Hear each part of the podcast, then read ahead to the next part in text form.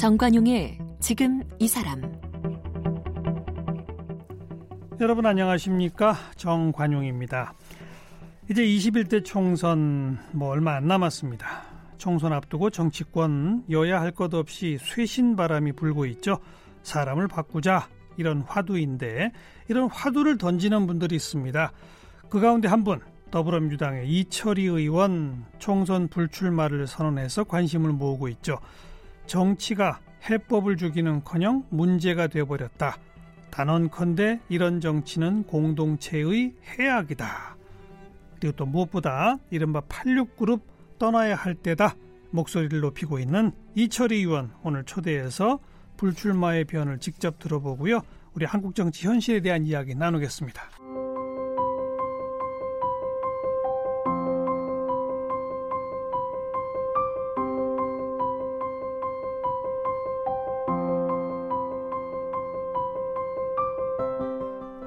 더불어민주당 이철희 의원은 고려대 정치외교학과를 졸업한 후 같은 대학에서 석사학위를 받았고 한신대학교에서 박사과정을 수료했습니다. 1999년 김대중 대통령 정책 2 비서관실 행정관으로 정치에 입문했고 이후 노무현 대통령 당선자 비서실 전문위원과 민주정책연구원 상근 부원장, 두문정치전략연구소 소장을 지냈습니다. 2016년 제20대 국회에서 민주당 비례대표로 당선돼 더불어민주당 전략기획위원장과 더불어민주당 원내 수석 부대표를 역임했고요. 현재 국회 법제사법위원회 위원으로 활약하고 있습니다. 저서로는 1인자를 만든 참모들, 뭐라도 합시다, 이철희의 정치 썰전, 그리고 역서, 진보는 어떻게 다수파가 되는가 등 있습니다. 네, 이철희 의원 나오셨습니다. 어서 오세요. 예, 안녕하십니까. 네, 불출마 선언한 지 벌써 한 달이네요. 글쎄요, 한 달이 넘었더라고요. 한 달 동안 그좀 세월이 바뀌었어요? 그 전하고? 별로 안 바뀐 것 같아요. 똑같아요? 주변 사람들의 반응은 많이 달라졌죠? 많이 달라졌죠. 어떻게 달라졌어요? 좀 따뜻해진 것 같아요. 국회 안에서는 조금 뭐 제가 자격지심인지 모르겠습니다만 약간 경계하는 어. 눈초리가 좀 있고 국회 밖에서는 훨씬 따뜻해졌습니다. 따뜻해졌어요? 네. 어. 대하는 태도나 저를 대하는 태도나 바라보는 거나 네. 또 아는 척 해주시는 분이나 이런 분들이 훨씬 따뜻하게 대해주는 것 같아요. 음. 어. 그것도 참 서글픈 일이네요. 그좀 그러니까 그 마냥 좋은 일은 아니에요. 왜냐하면 약간 서글프죠. 아 그러니까 아니 내가 정치 좀 제대로 잘 해보겠습니다. 이럴 때 사람들이 박수도 쳐주고 따뜻하게 해줘야 되는데 네. 저안 할랍니다. 그러니까 그러니까요. 그러니까 정치에 대한 불신 뭐 거창하게 음. 말하면 그게 참 이렇게 넓고 깊다라는 생각을 하게 되더라고요. 음. 어, 그래서 정치가 우리 국민들에게 이렇게 스트레스 주면 안 되는데 음. 네? 뭐 항상 그럴 수는 없지만. 근데 아무튼 응? 한달 사이 느낀 그게 엄연한 현실이네요. 안 한다고 했더니 주변의 반응이 더 따뜻해졌다. 네. 더 따뜻해진 걸 기화로 삼아 번복해서 다시 아이고, 할 생각을 무슨 말씀을 동료 정치인들 중에 아이 이제 금, 저 고집 꺾고 다시 저 번복합시다 이런 사람도 있죠.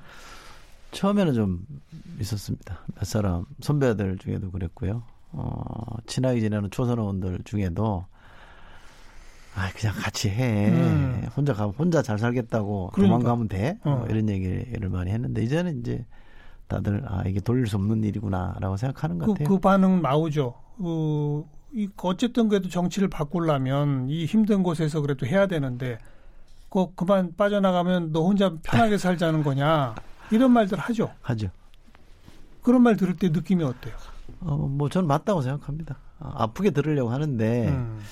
그 정치 뭐든 뭐든 저는 뭐 축구든 운동이든 뭐 정치든 어, 그거를 직접 뛰어들어서 하겠다는 열정이나 의지가 있는 사람에게는 그렇게 요구할 수 있지만 열정이 없는 사람에게 같이 뛰어서 어, 하자 이렇게 말할 수는 없는 거고요. 예.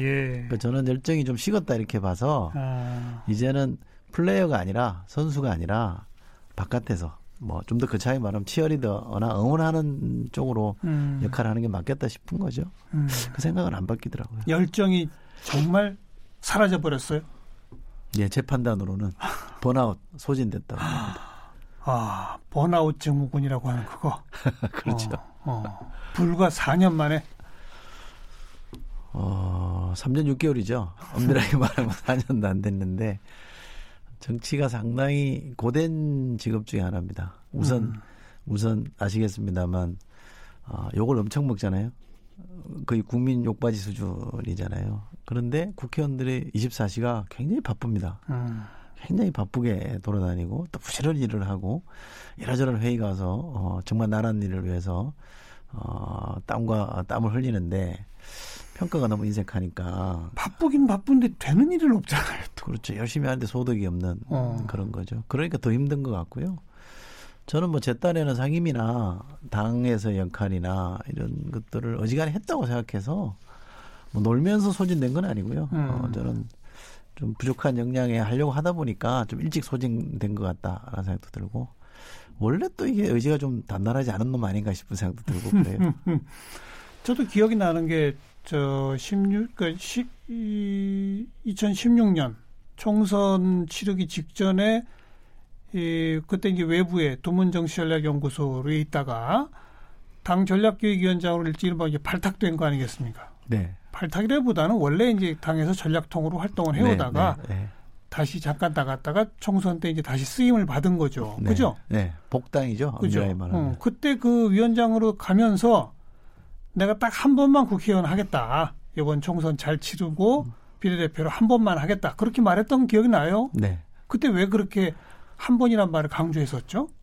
음, 국회의원 노로서 뭐 재선 삼선할 생각이 처음부터 저는 없었고요, 사실은. 음, 음. 그리고 국회의원을 하겠다고 마음 먹은지도 정치권에는 오래 있었습니다만 국회의원 하겠다고 마음 먹은 지도 그렇게 오래되지는 않았습니다. 음. 왜냐하면 국회의원 해야 되겠다고 제가 마음 먹은 이유는 국회의원이 아니면 정치권에 중요한 역할이나 자리를 안 주니까 음. 저는 이걸 해야 음흠. 뭔가 중요한 역할을 하겠다 싶어서 먼저 이거부터 하자는 생각이 있었고 제가 더 하고 싶었던 일은 대선 같은 데서 어 전략을 맡아서 어, 그 당시는 이제 정권 교체, 예. 정권 교체를 한번 해보는 게 목표였기 때문에 제가 2016년에 국회의원 되면 한 음. 2년 뒤쯤에 이제 대선이 있잖아요. 그렇죠. 원래 예정대로라면 예정대로 하면 17년 12월에 했어야죠. 그렇죠. 어. 탄핵 때문에 좀 땡겨졌습니다만.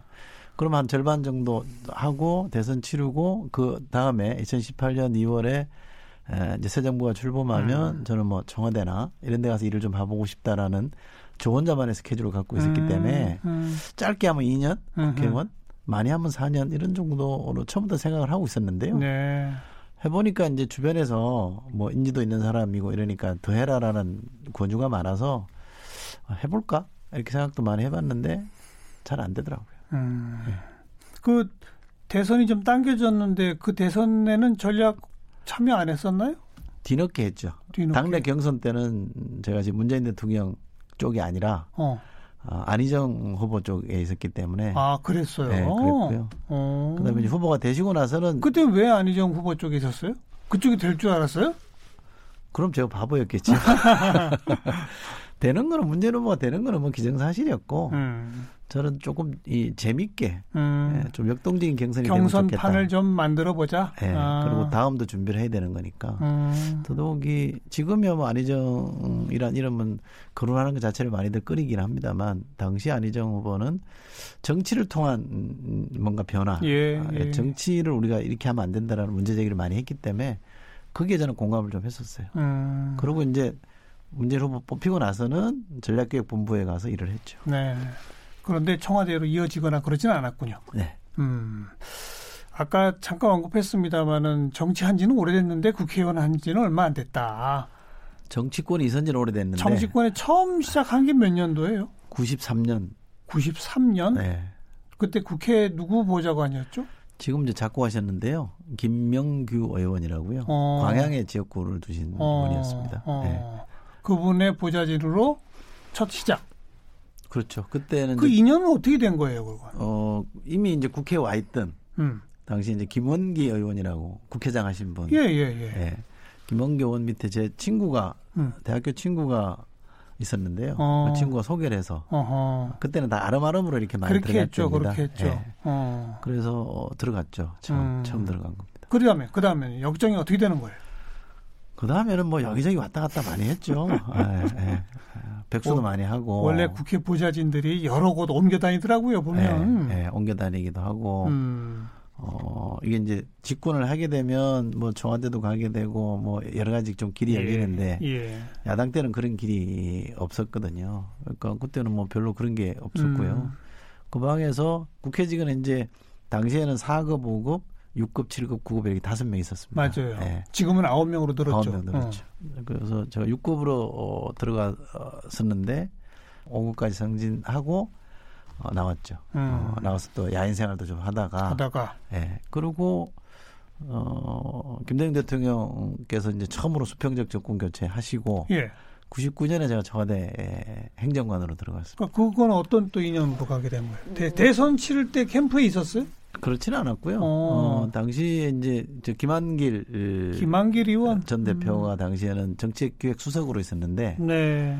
약간 반공채 같은 걸 했어요. 어. 어 되게 이제 예, 청와대 캠, 행정관을 예, 캠프에서 일한 사람이 아니라 이렇게 오. 널리 좀 이렇게 추천을 받아서 어. 보고서도 쓰고 이렇게 보시고 그 중에 몇 사람 골라서 면접을 했는데 음. 그때 뭐 어떻게 잘 봤는지 뽑혔죠. 청와대 행정관으로 네. 정책 기획 수석실 수석실 밑에 정책 1이 있고 정책 2가 있었는데요. 예, 예. 저는 정책 2 비서관실에 예. 행정관으로 있었죠. 예. 그 행정관 생활은 몇 년 정도 하셨어요? 한 1년 했습니다. 1년. 네. 그래도 또 나와서 또 나와서 그때는 김한길 당시 수석이 이제 출마한다고 나와서 음. 좀 도와줘야 되겠다고 해서 이제 도와드리려고 했는데 이분이 또 그 당시 총선 기획단장이 돼서 어. 비례로 다시 이 터닝을 했어요. 그렇죠. 지역구를 안 나가고 그 비례를 재선하신 분이거든요. 예, 예. 그런 바람에 할 일이 없어져서 예. 그때는 울진 가서 이제 지역구 선거를 했는데 그때는 이제 비서실장 하셨던 김종건 실장 이 어. 출마를 해서 음. 선거 좀 도와주라 그래서 이제 지역구 선거는 거기 가서 했죠. 네. 그거 선거 끝나고 열 그때 열여섯 평가로 지고요. 맞아요, 맞죠, 맞죠. 아깝게 졌습니다. 어. 예. 출구조사에서는 한 15% 포인트 이겼는데 음. 막상 까니까 졌어요. 경상도 대단하다 그랬었죠. 네, 예. 네. 그리고 어 김한기로 이제 그게 김한기로 돌아오니까 서울 오니까 김한기로니 음.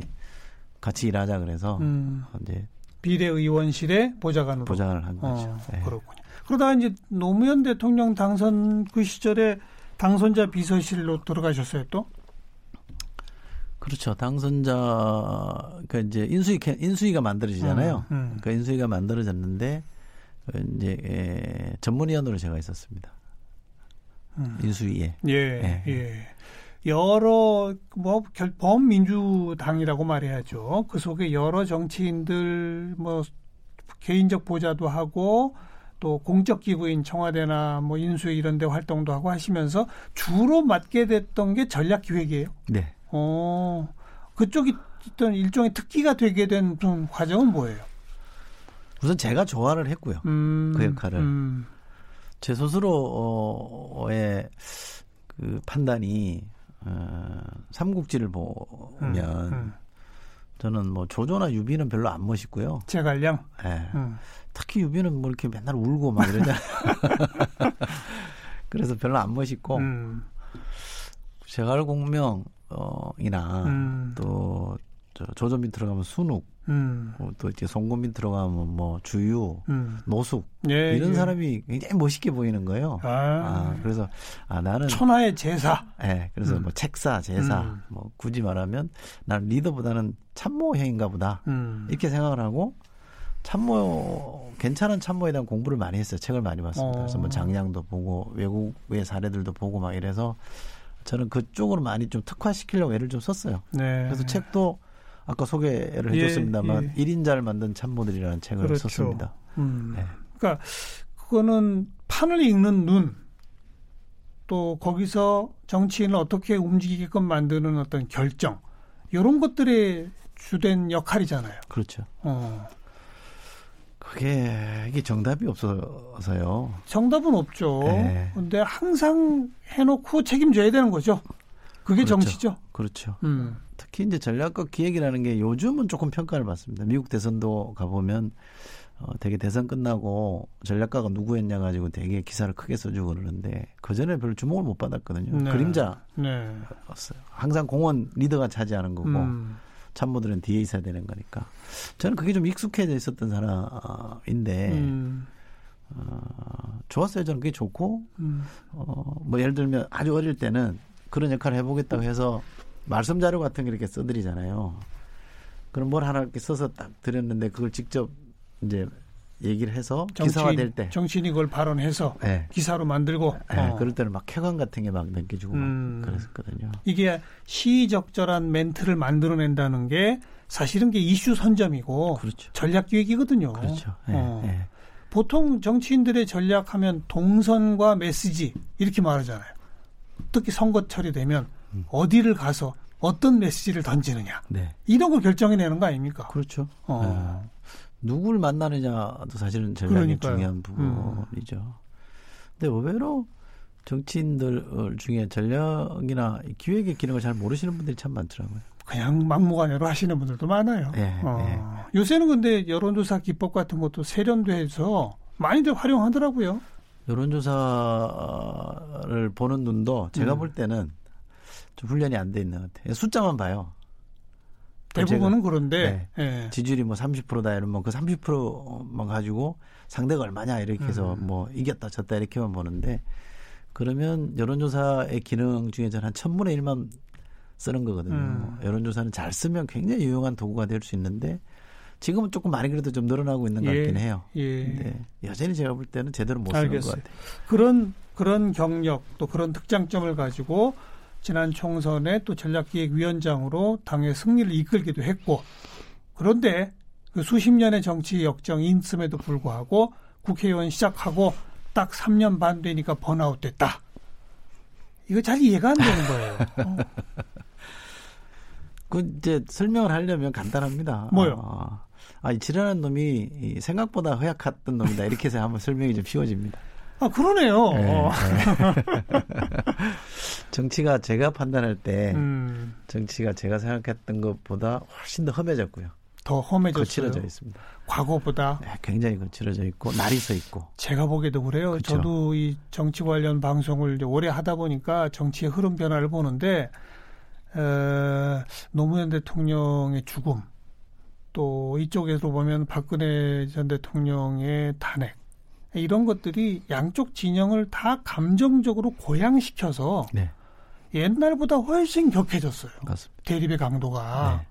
참 힘들어요. 네. 퇴행했다고 전 봐요. 정치 네. 문화의 측면에서 보면 네. 그 한복판에 있으려니 그렇게 힘들었군요. 네. 어, 우선 이제 그런 현장이 힘들었던 게 하나 있고요. 음.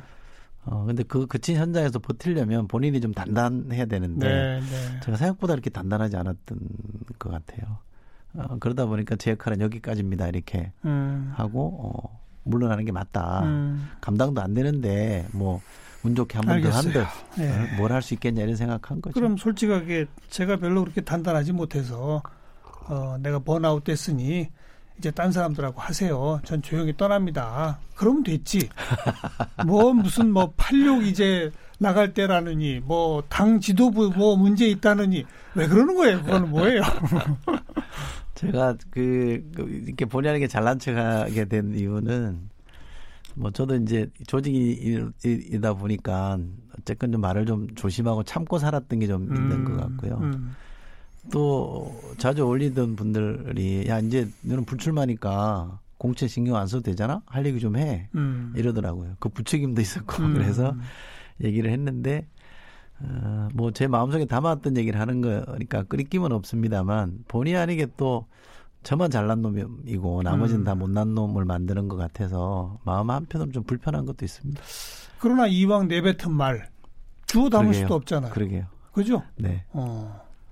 그86 퇴진론은 뭐예요, 그러니까? 퇴진 뭐 저는 용어를 좀뭐좀 용태라는 표현을 요즘 쓰던데 음. 저는 처음에 사실 역할론 요즘 조금 바꿔서 3파론 이런 표현을 좀 씁니다. 왜냐하면 어, 못해서 쫓겨나는 건 아닌 것 같다. 어, 그 이른바 86 세대라는 게 개인을 말하는 게 아니고 세대 하나의 정치 그룹으로 놓고 보면 2000년부터 시작해서 내년이 2020년이니까 한 20년 정도 정치권에 음. 몸을 담았고 3선, 4선 정도 했으니 선수로 봐도 그렇고 세월로 봐도 어지간히 한 거다. 그리고 그 20년 동안 어, 그 이전에 로소고 표범 학생운동 할 때까지 가보면 87년 체제도 이미 만들었고 6월 항쟁을 통해서 또 장, 2010년, 음, 17년 촛불과 탄핵에 관해 전까지도 그러니까 합법적으로 어, 어, 잘못된 권력을 내치는 음. 그런 경험도 만들어냈고 했으면 이건 성공한 거다. 그 절반의 성공이 있는 반면에 다른 한편으로 보면 지금 20대, 30대 우리와 우리가 학생 운동 열심히 했을 때 누렸던 시대와는 다르게 음. 지금 20, 30대, 20, 30대 너무 힘들지 않냐.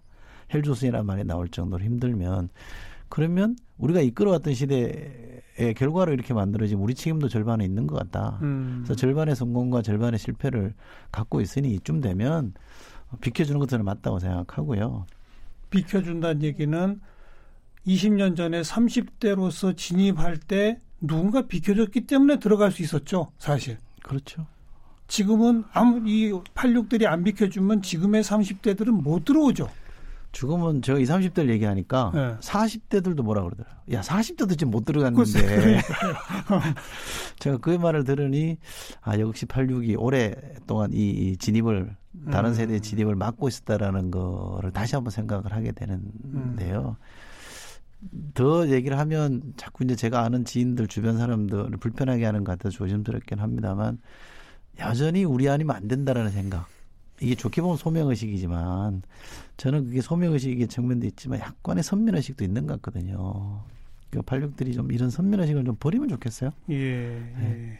그런데 그 뭐 자유한국당을 보면 민주당의 경우는 586, 50대이면서 80년대 학번, 60년대생이 제일 많아요. 근데 자유한국당은 675예요. 60대이면서 70년대 학번, 50년대생이 네. 제일 많아요. 네. 10년 더 늙어 있어요. 네. 이쪽 당은. 네.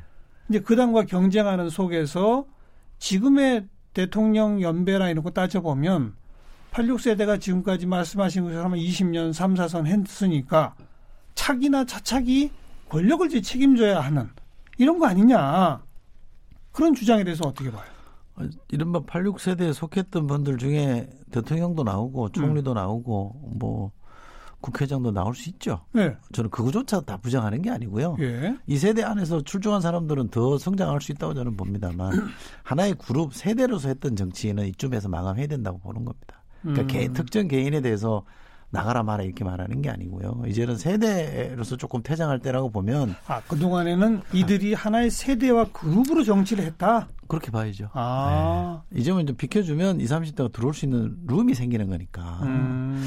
그런 룸을 만들어주는 산파 역할을 해보자. 음. 그것도 괜히 멋있는 퇴장 아닙니까? 음. 올라 갑자기 쫓겨가듯이 알겠어요. 가는 것보다는 훨씬 실제, 좋잖아요. 실제 그런 생각 하시는 분들이 꽤 있다면서요? 있죠. 예. 네. 있는데 제가 이제 이런 얘기를 하니까 386, 586, 86 그룹을 도매금으로 매도하는 음. 것처럼 들릴 수 있으니 그건 아니다라고 이제 말씀하시는 거는 충분히 저는 뭐 이해할 수 있습니다. 그러나 음.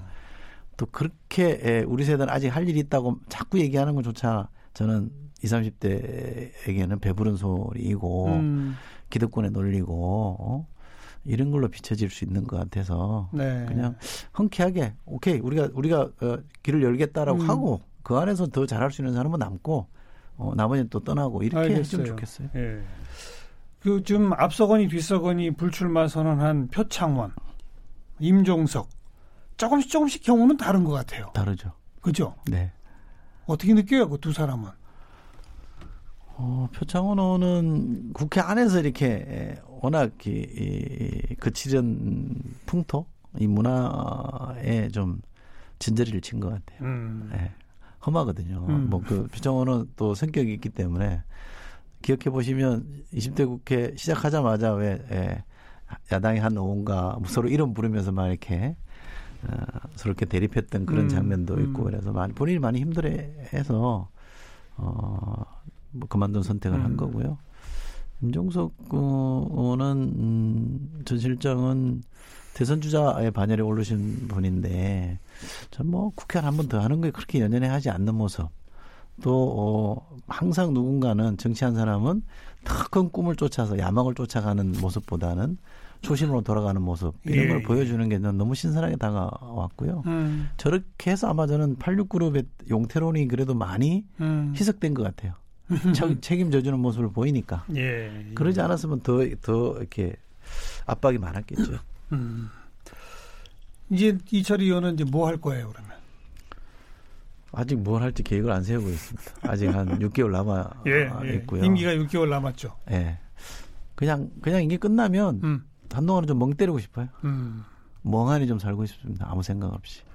그래서 기력을 좀, 원기를 좀 회복하고, 그 다음에 뭘 좀 해야죠. 번아웃 됐다니 좀 쉬긴 해야죠, 네. 일단. 네.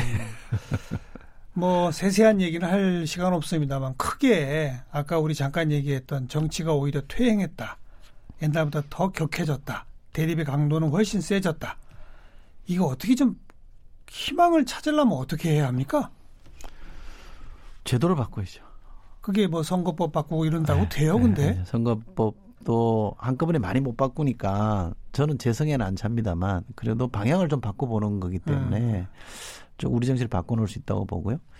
또 제 해법 중에 하나는 20, 30대가 좀 많이 들어와서 새로운 발상, 새로운 문제 제기를 좀 해줬으면 좋겠고요. 어, 구태에 어. 물들지 않는 어. 예? 젊은 이들이 볼 때 나이 본 선배 세대들이 거의 막 고함 지르고 싸우는 게 얼마나 한심해 보이겠습니까? 그런 눈초리를 느껴가며 하면 좀 달라질 것 같고요. 저는 국회를 좀 바꾸면 좋겠어요. 음. 일하는 국회를 좀 바꿨으면 좋겠어요. 본회의를 10시에 열기로 했는데 10시 다 되면 2시로 연기합니다. 2시에서 될까 싶으면 밥 먹고 부랴부랴 들어와서 이제 가려고 하면 4시로 연기되고 그럼 저녁 먹고 7시로 연기되고 10시로 연기되고 결국 예. 안 되고 예. 아, 너무 좀 이렇게 낭비적이 한심하지 않습니까? 음. 이미 서로 합의해서 잡아놓은 회의는 하면 되잖아요. 뭐 싸울 건 싸우고 그래야 되는데 이게 뭐 서로 그게 없습니다. 그러니까 망구잡이로 싸우니까 예. 그런 거 룰을 좀 바꾸면 좋겠습니다. 룰, 제도, 그리고 인적 교체, 문화 변화 이런 것들 한꺼번에는 안 되는 거예요. 그렇죠. 예. 조금씩이라도 네. 해나갑시다. 예. 남은 6개월 임기 동안에 다음 총선 민주당이 모범적으로 그런 모습을 보이도록 열심히 역할해 주시기 바라겠습니다. 알겠습니다. 이철희 의원이었어요. 고맙습니다. 고맙습니다.